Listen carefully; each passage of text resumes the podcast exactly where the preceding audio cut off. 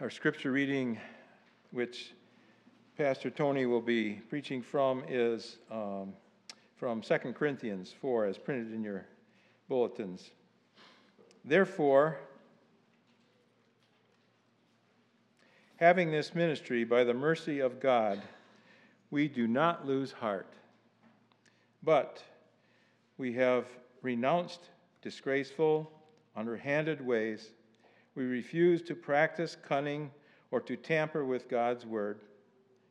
But by the open statement of the truth, we would commend ourselves to everyone's conscience in the sight of God. And even if our gospel is veiled, it is veiled to those who are perishing. In their case, the God of this world has blinded the minds of the unbelievers to keep them from seeing the light of the gospel of the glory of Christ, who is the image of God. For what we proclaim is not ourselves, but Jesus Christ as Lord, with ourselves as your servants for Jesus' sake. For God, who said, Let light shine out of darkness, has shone in our hearts to give the light of the knowledge of the glory of God in the face of Jesus Christ. Thus far, the word of the Lord. Thanks be to God. Lord, give Pastor Tony a strong and deep measure of your Spirit this morning in bringing your truth, your truth, to us. Thank you for his heart.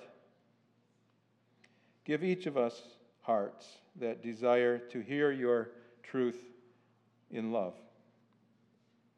Encourage those who are apart from us and in the children's worship this hour too. May your word be fruitful for your kingdom wherever it is shared. We don't want to come away without being changed by your Spirit because we know that is, that is your will and your love for us. Amen. Please be seated.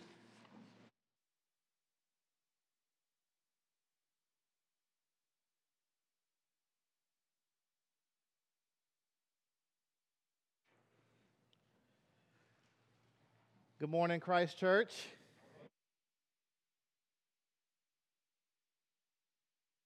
You uh, had the opportunity uh, to see your pastor a couple of weeks ago as he uh, worshiped with us at New City Fellowship. And I've uh, been praying for him uh, in his sabbatical that it would indeed be a sabbatical and that he would uh, be rested and renewed and his family as well. And I have been praying for you as well that God would fill you uh, with everything good for doing his will. There's a song that says, Jesus at the center of it all. Jesus at the center of it all. From beginning to end, it will always be, it's always been you, Jesus. Nothing else matters. Nothing in this world will do. Jesus you're the center, and everything revolves around you. Jesus, you, at the center of it all. For the Apostle Paul, uh, the person of Jesus was most certainly the center of it all. The central message of his preaching, of the good news he proclaimed to Jew and Gentile alike, men and women alike, slave and free alike, was the message about the person of Jesus. In fact, in this very text, he speaks of the light of the gospel as being the glory of Christ, who is the image of God. And he speaks of the knowledge of the glory of God, the knowledge of who God is, as being in the face of Jesus Christ, that is, in his person. Jesus is the one through whom we know God and the one through whom we are brought back into right relationship with that God.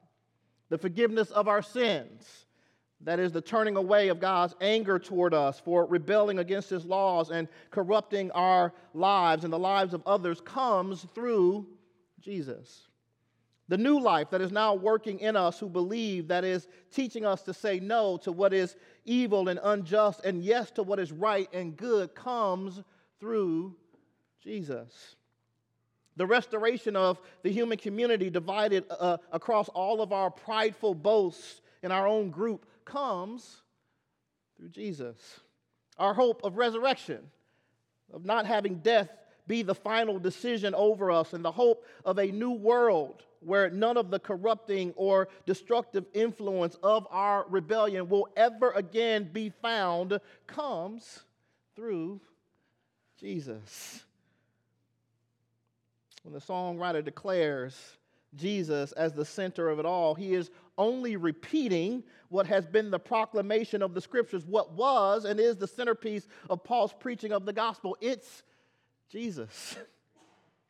And I want you to hear me this morning, brothers and sisters. What, what we have as the church to offer to our children, to our families, to our neighbors, to our friends, to our coworkers, and even our enemies is the good news about Jesus. We're called out to tell them that in Jesus, the glory of the God who created them is found. In Him is restoration back to that God and to all the benefits that relationship with Him brings, not only for themselves, but in their relationships with others, as well as the way they live their lives in this world. In these few verses, Paul speaks to the ministry of proclaiming the person of Jesus. And while it appears clear from the text that Paul is taking on critics who have attacked him personally, as well as the gospel message that he has proclaimed, Paul does not speak in the first person singular here.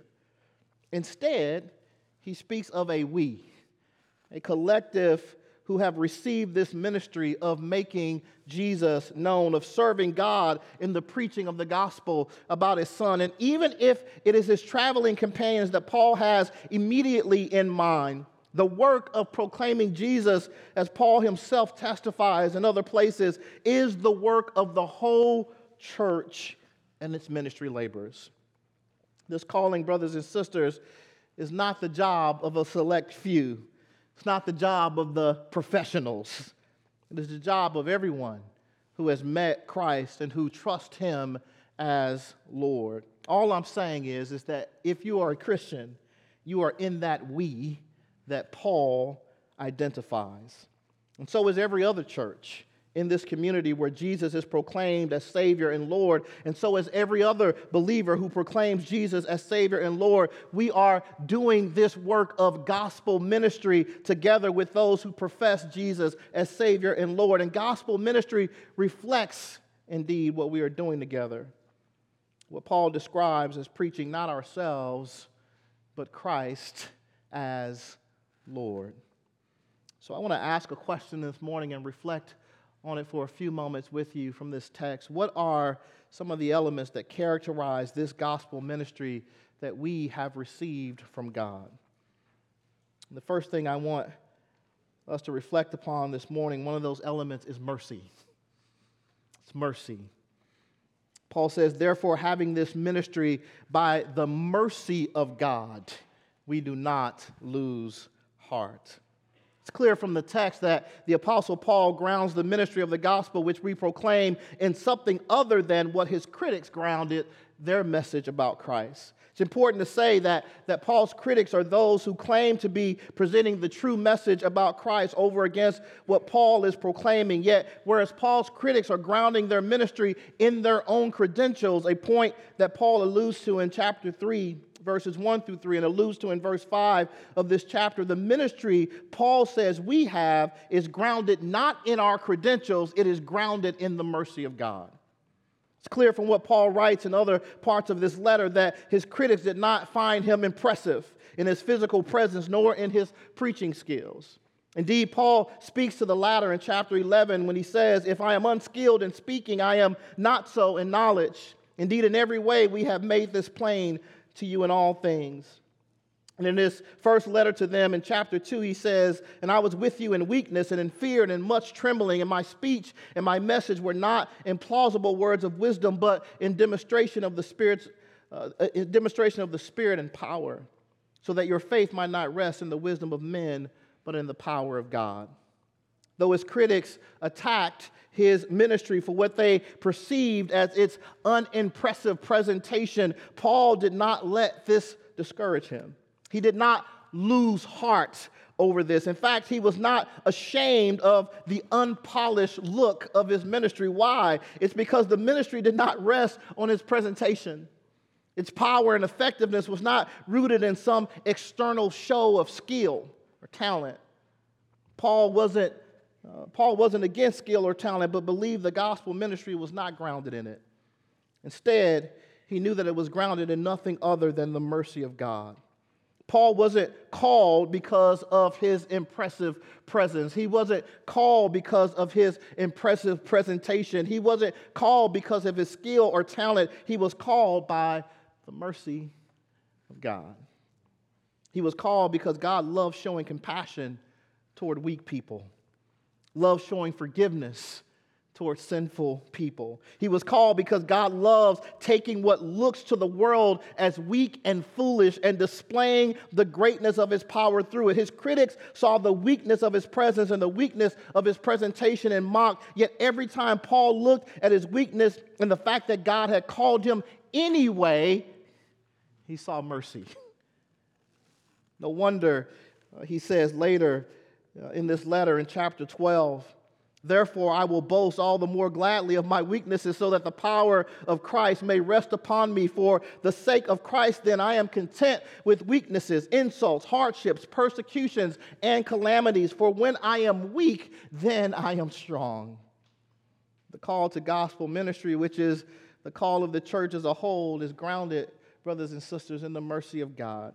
When people encounter us, when people encounter us, they should encounter us not as a people who are resting our laurels on our credentials, whatever we think those are, but rather when people encounter us, they should encounter us as a people who recognize, believe that we have received the mercy of God.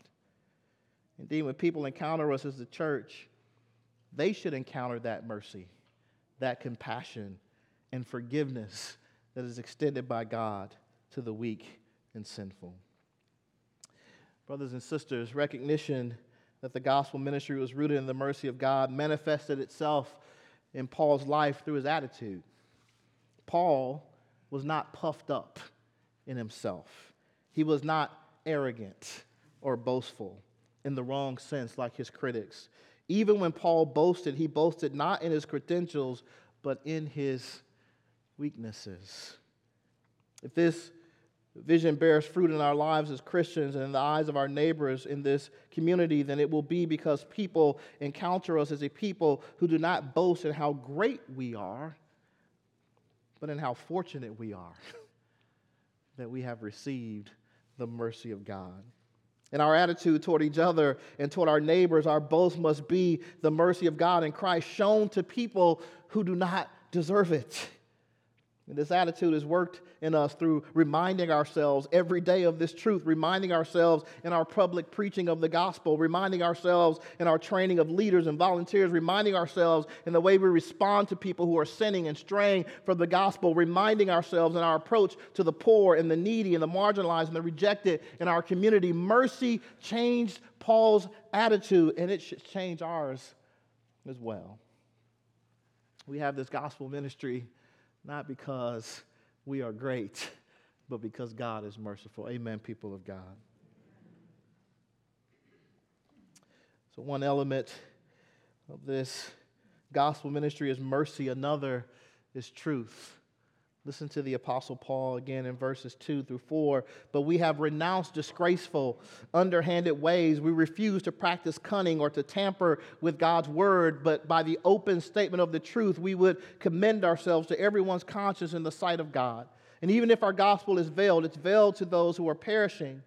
In their case, the God of this world has blinded the minds of unbelievers to keep them from seeing the light of the gospel of the glory of Christ, who is the image of God. Paul speaks not only of the mercy of God as a characteristic of gospel ministry, but to a commitment to the truth, the truth that we have received, and as we have received it in the Word of God. When Paul speaks to renouncing disgraceful, underhanded uh, ways, refusing to practice cunning and tamper with the Word of God, he implies that his critics aren't committed to the same pattern of life. Indeed, they, in their desire to destroy Paul's ministry in Corinth, were committed to a whatever it takes approach. They were completely comfortable in the world of disgraceful and underhanded tactics, comfortable in the world of deceit, comfortable in the world of tampering with the Bible's message if it meant making Paul's message appear false. Remember, brothers and sisters, that these were professed Christians. Uh, we ain't talking about the world. we are talking about church folk that Paul's critics were comfortable in the world of lies and disgraceful tactics only showed how far their hearts were from the truth. Their commitment to deceitful practices showed that while they may have preached God's word and preached about his son, they were not bound to that truth of the word or the truth of the message about Christ. And don't be deceived, brothers and sisters. There are folk like that even today in the Christian community. Jesus warned us to be on lookout for such people in Matthew 7. Watch out for false prophets, he said. They come to you in sheep's clothing, but inwardly they are ferocious wolves. Be by their fruit you will recognize them. Paul's words toward the critics to the gospel ministry he has been committed to all along with all those who profess Christ in truth may seem harsh to some, but Paul spoke on the basis of their actions. The fruit of their ministry was evident in the disgraceful, underhanded, deceitful way they went about it. Paul notes them as on the road to destruction and as unbelievers blinded by Satan's lies, unable to see the glory of Christ because of their commitment to those lies.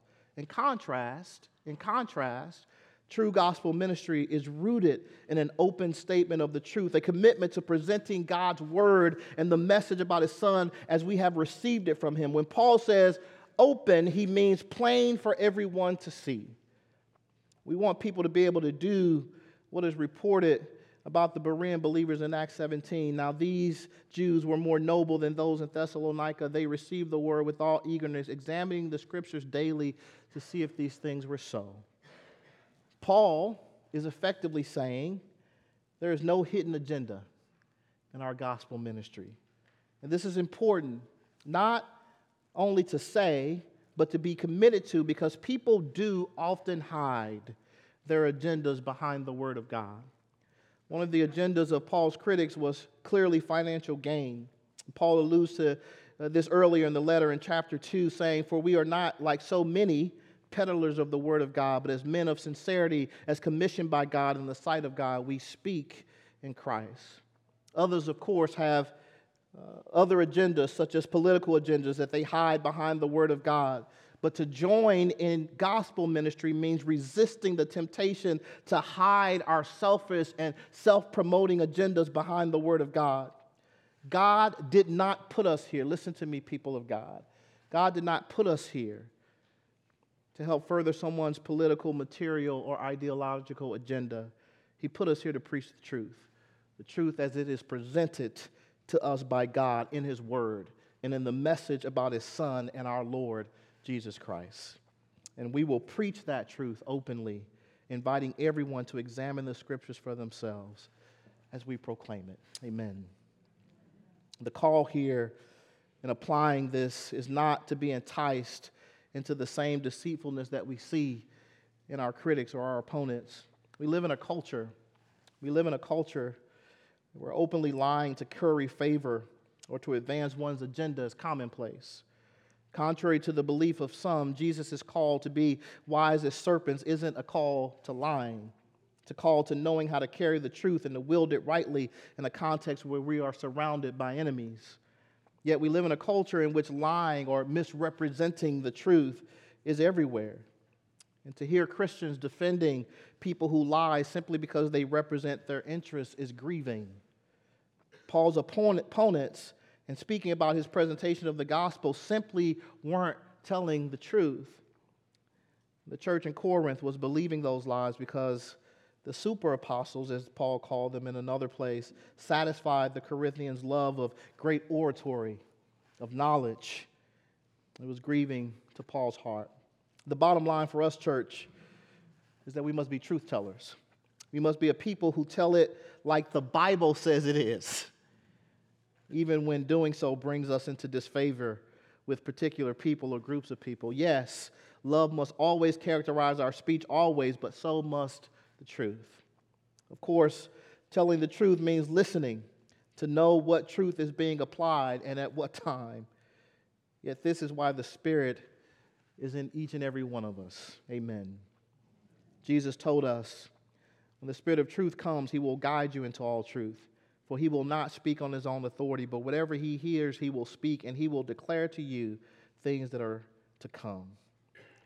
The truth is now contained in these 66 books of the Bible, but the same Spirit is in each and every one of us to teach us how to speak that truth into the lives of others.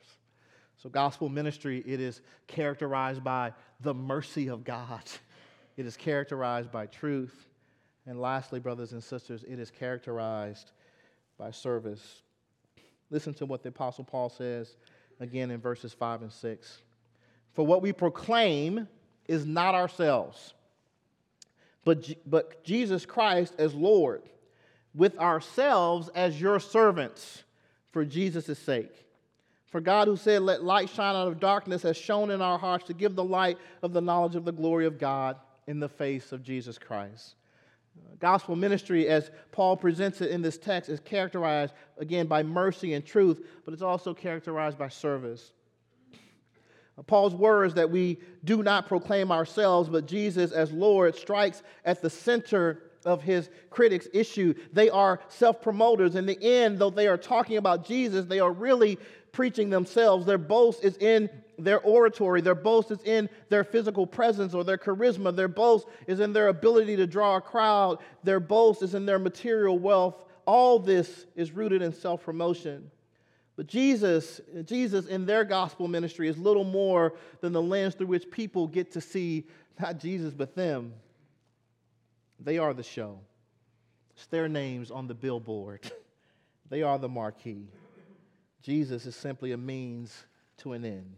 But Paul says, in essence, that while they are promoting themselves, admiring their own reflection in the mirror of their earthly successes, we are preaching Jesus. You see, we know what obviously has escaped their attention while they were looking at themselves in the mirror. We know that it was not to any of them that God said, You are my son. Today I have begotten you. Ask of me, and I will make the nations your heritage and the ends of the earth your possession. We know that it was not to any of them that God said, It is too light a thing that you should be my servant to raise up the tribes of Jacob, to bring back the preserved of Israel. I will make you as a light for the nations that my salvation may reach to the end of the earth. We know that it was not to any of them that God said, Sit at my right hand until I make your enemies a footstool for your feet. We know that it was not to any of them that it was declared, The kingdom of the world has become the kingdom of our Lord and of his Christ, and he shall reign forever and ever. So we'll just let them keep looking at themselves in the mirror their own successes, patting themselves on the back for their great skill, their impressive resumes, their great material wealth. In the meantime, we will preach the true Lord over all the earth, Jesus Christ the Lord. In fact, brothers and sisters, more than this, we will not only preach him, but we will take the appropriate posture of those called out by him to proclaim the gospel concerning him. For his sake, we will take the posture of servants, both inside the church and outside of it to the community around us. We will do as our Lord did. We will wrap a proverbial towel around our waist and bend down toward the dirtiest parts of people's lives, washing their feet. Though we are free in Christ, for the sake of his glory, we will make ourselves servants. We will enter into the dirtiest places, the places of abandonment the places of abuse, the places of injustice, the places of homelessness, of imprisonment, of abortion, and the like. We will go into places like that with the towel around our waist, ready to serve, ready to prepare people to see what they can only see by God's act of grace. For God, who said, Let light shine out of darkness, has shone in our hearts to give the light of the knowledge of the glory of Christ, which is in the face, the glory of God, which is in the face of Jesus Christ. While we are not brothers and sisters, the source of that light. We have been charged as servants with holding that light out to others, trusting God to do his work of making that light shine in people's hearts. And so, joining in gospel ministry means partnering with those who have this mentality. Christ Church, I have a question for you. Are you ready to put on towels? To go wash the proverbial feet of people in your community. I pray that all God's churches would be known as servant churches. We should not just be known for preaching justice, but doing it. We should not just be known for preaching mercy, but doing it. Not just known for preaching care, but doing it. When we show up as Christians in a community, the question should be the question Jesus asked blind Bartimaeus what do you want me to do for you? What do you want me to do for you? Are you kidding me? What kind of God shows up and asks broken people, What do you want me to do for you? When God shows up, we would think that we would be asking him that question. But our Lord comes to broken people and asks, What do you want me to do for you? I wonder how many churches show up at the doors of broken people asking, What do you want us to do for you? We are good at saying, Here's what we are going to do for you. Here's what, here's what we know you need. Here's what we have ascertained through our own assessment of you in your neighborhood.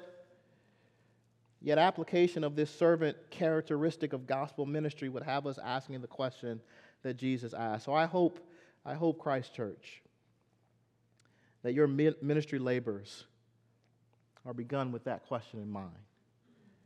If so, if so, you will be an effective gospel partner in your community as you bring to bear through your ministry that in the gospel Jesus has come to do in all of our lives what only He can do for us set us free from the powers of sin and death in this life, in the life to come. Amen, people of God. Gospel ministry is ministry where Jesus is at the center. It's ministry aimed at drawing people toward Him in whom the light of God's glory shines fully. In order for this to happen, such ministry must be characterized by God's mercy by an embrace of the compassion of God and His forgiveness as the grounds for the ministry call, by an open statement of the truth of God's word, resisting deceit and cunning, which is rooted in promoting ourselves rather than Christ, and by service aimed at helping people see the one in whom God's glory shines fully. Christ Church, may your gospel ministry keep Christ at the center and may it be characterized by these same elements that characterize the ministry of Paul and of all of God's people who preach the gospel in the scriptures. Amen, people of God. Let me pray for you. Father God, we give you praise. We give you glory. We give you honor. We give you thanks. In the name of Jesus, we thank you, Lord, for this gospel ministry, this ministry of proclaiming the person and work of Jesus. We thank you, Lord God, that you have put your spirit on the inside of us and empowered us by that same spirit to proclaim the good news of Christ in our community, in our world. Bless us. Bless Christ Church, that indeed their ministry would be characterized by mercy, by truth, and by service. And Lord, may people stream to this place.